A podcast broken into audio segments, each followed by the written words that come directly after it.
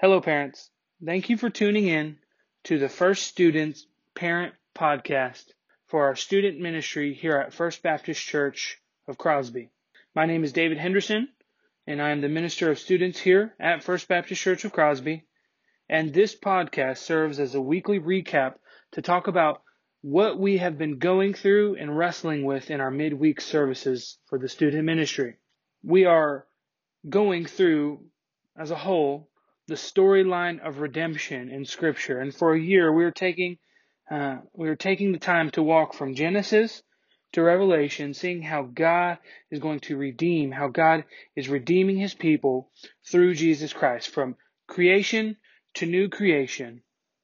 For the past two weeks, we have talked about Abraham, and Abraham in God's promise to him, and Abraham in his faith, even when God tests him.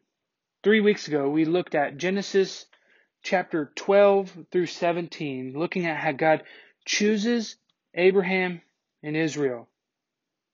See, Abraham is one of the most important people in the Bible and in God's plan for redemption. Abraham was chosen by God to become the father of the entire nation of Israel. And from the very beginning of the account of Abraham, we see God making a promise to him that will be active through the entire Bible storyline to the fulfillment in the coming King, Jesus Christ.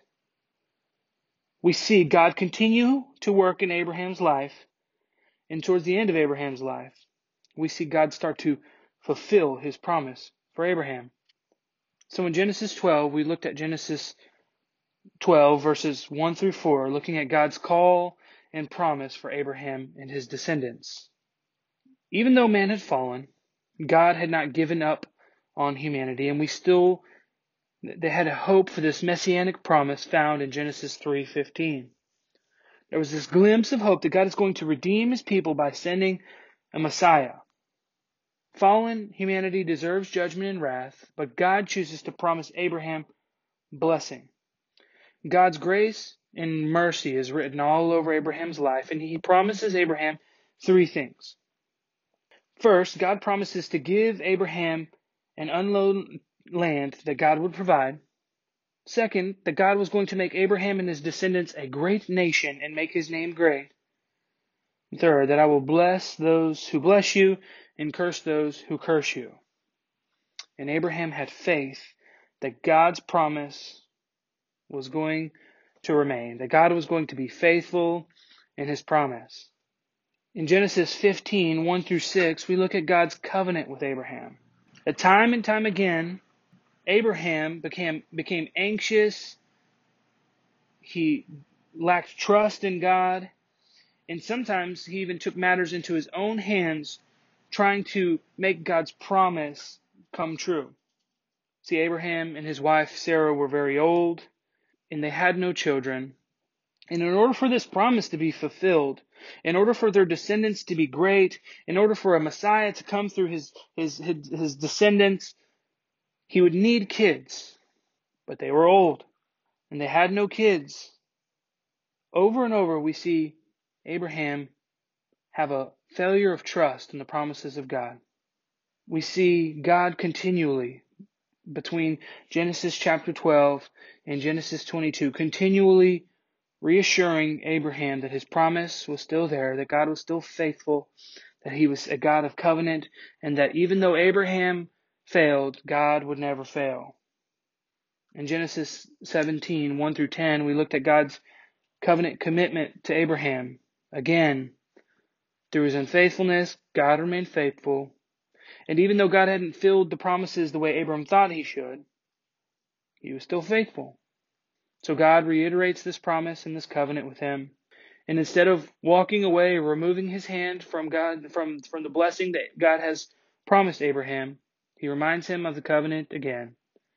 He gives Abraham a new name and calls Abraham to a physical symbol of being set apart by God. Every male descendant of Abraham was required to be circumcised. And the circumcision was a physical deed that showed Israel's hope in its covenant of the Lord it was also a physical symbol of being set apart and a daily reminder that God had called his people to be set apart. God made a covenant commitment with Abraham, and no matter how unfaithful Abraham was, God would keep this promise, and this promise would be carried through Scripture that God would bless the world through Abraham's descendants. Jesus Christ is the ultimate promised descendant of Abraham, through whom salvation flows to the world. But Abraham and Sarah still lacked trust. It's interesting that Abraham is highlighted in Scripture for his faith, but we often see him doubting and struggling with trusting God to fulfill his promises so many times. Even to a point to where he takes his own wife's servant, Hagar, and has a baby with her, Ishmael, to take matters into his own hands. It's a beautiful glimpse of God's covenantal love, and it's evident through this narrative because so many times Abraham fails. But God remains faithful and true to his word. So as we left off in Genesis 17, Abraham and Sarah still had no child, but God had continued to renew and remind Abraham of his promise and his covenant. So now we moved forward, we jumped forward to Genesis chapter 22, where God has started to fulfill these or these this promise. Abraham has a son, Ishmael with Hagar, but God tells Abraham that this promise will come specifically through Sarah. And even though she was barren, even though she was old, after years of waiting, God miraculously gives them a child named Isaac. God has begun to fill, fulfill his promise. But God still requires faith. He tests Abraham and he asks Abraham to do something bizarre. God has given Abraham this son that we would see to be to be the one who a great and numerous nation would come through. And through this descended Isaac, God would restore and redeem the world. Not only that, but that salvation would come through Abraham's descendant. And God asks Abraham to sacrifice this son, his only son. The implications are great. But we see Abraham's faith. Without any hesitation or reservation, he gets up early in the morning, he gathers his supplies, and he goes to the place God calls him to go with Isaac.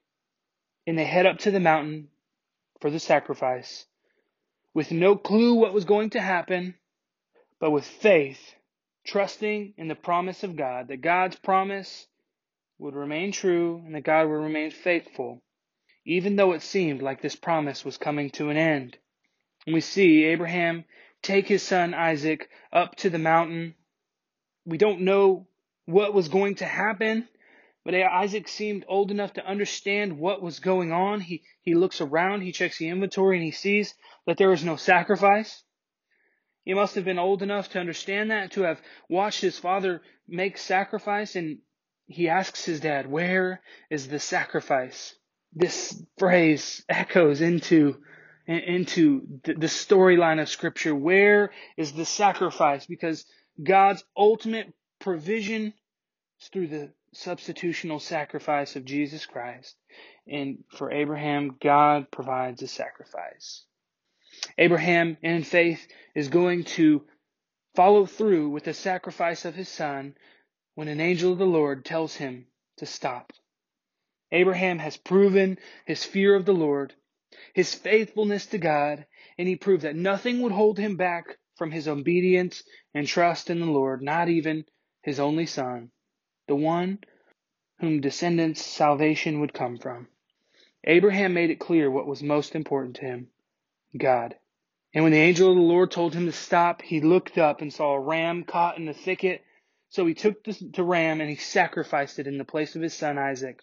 And once again, God provided a sacrifice needed to be made, but God spared the life of the one Abram loved by providing a substitute to be the sacrifice. God reassures Abram, Abraham of his promise. And in chapter 24, we see Isaac growing old enough and, and, and, and finding a wife, Rebecca. And the promise of God continues to be fleshed out because now through this marriage, the generation will continue on through the life of Isaac. And we jumped out of the Old Testament over to Hebrews 11 in the Hall of Faith. Hebrews 11, 8 through 19 looking at Abram's faith and how God calls us to trust in his provision by faith. We see Abraham tells his the people that go with him on the sacrifice, stay here with the donkey, and I and the boy will go over there and worship and come back to you again. We get a small glimpse of what Abraham Abraham is thinking and what drove him to obedience to the Lord. Although Abraham didn't know what was going to happen, he was confident that God would raise Isaac up from the dead. Faith was the means to which why Abraham offered up Isaac when the Lord tested him.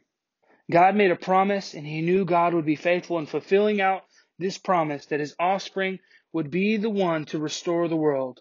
Abraham had faith in God. He also had faith that God would resurrect Isaac from the grave, just like he was able to bring life out of Sarah's barren womb. Although we see that this didn't take place, that the angel of the Lord stopped Abraham from following through with this sacrifice, we see this faith of Abraham. And just like God provided the sacrifice for Abraham, God sent Jesus to be the spotless lamb sacrifice for our sins as well, and calls us to live in faith that God will complete his work of redemption. Next week, we're going to look at how God is going to work through this dysfunctional family. And how through Isaac's descendants, Jacob and Esau, how God in his mercy builds his kingdom through an unlikely people. As you talk with your students about the life of Abraham, I'm praying that you have good discussion. I'm praying that you can provoke them and spur them on to clinging to the Lord. In uncertain times, in the good times, in the bad times, because of the promise we find in Scripture that God will complete the work of redemption, that through the line of the woman will be a man who will crush the head of the serpent, a savior, a messiah to save man, fallen humanity, wicked humans from sin and bring back to relate to restoration a relationship between humanity and God that was broken because of sin through faith alone in Jesus Christ. Hope you have a good week.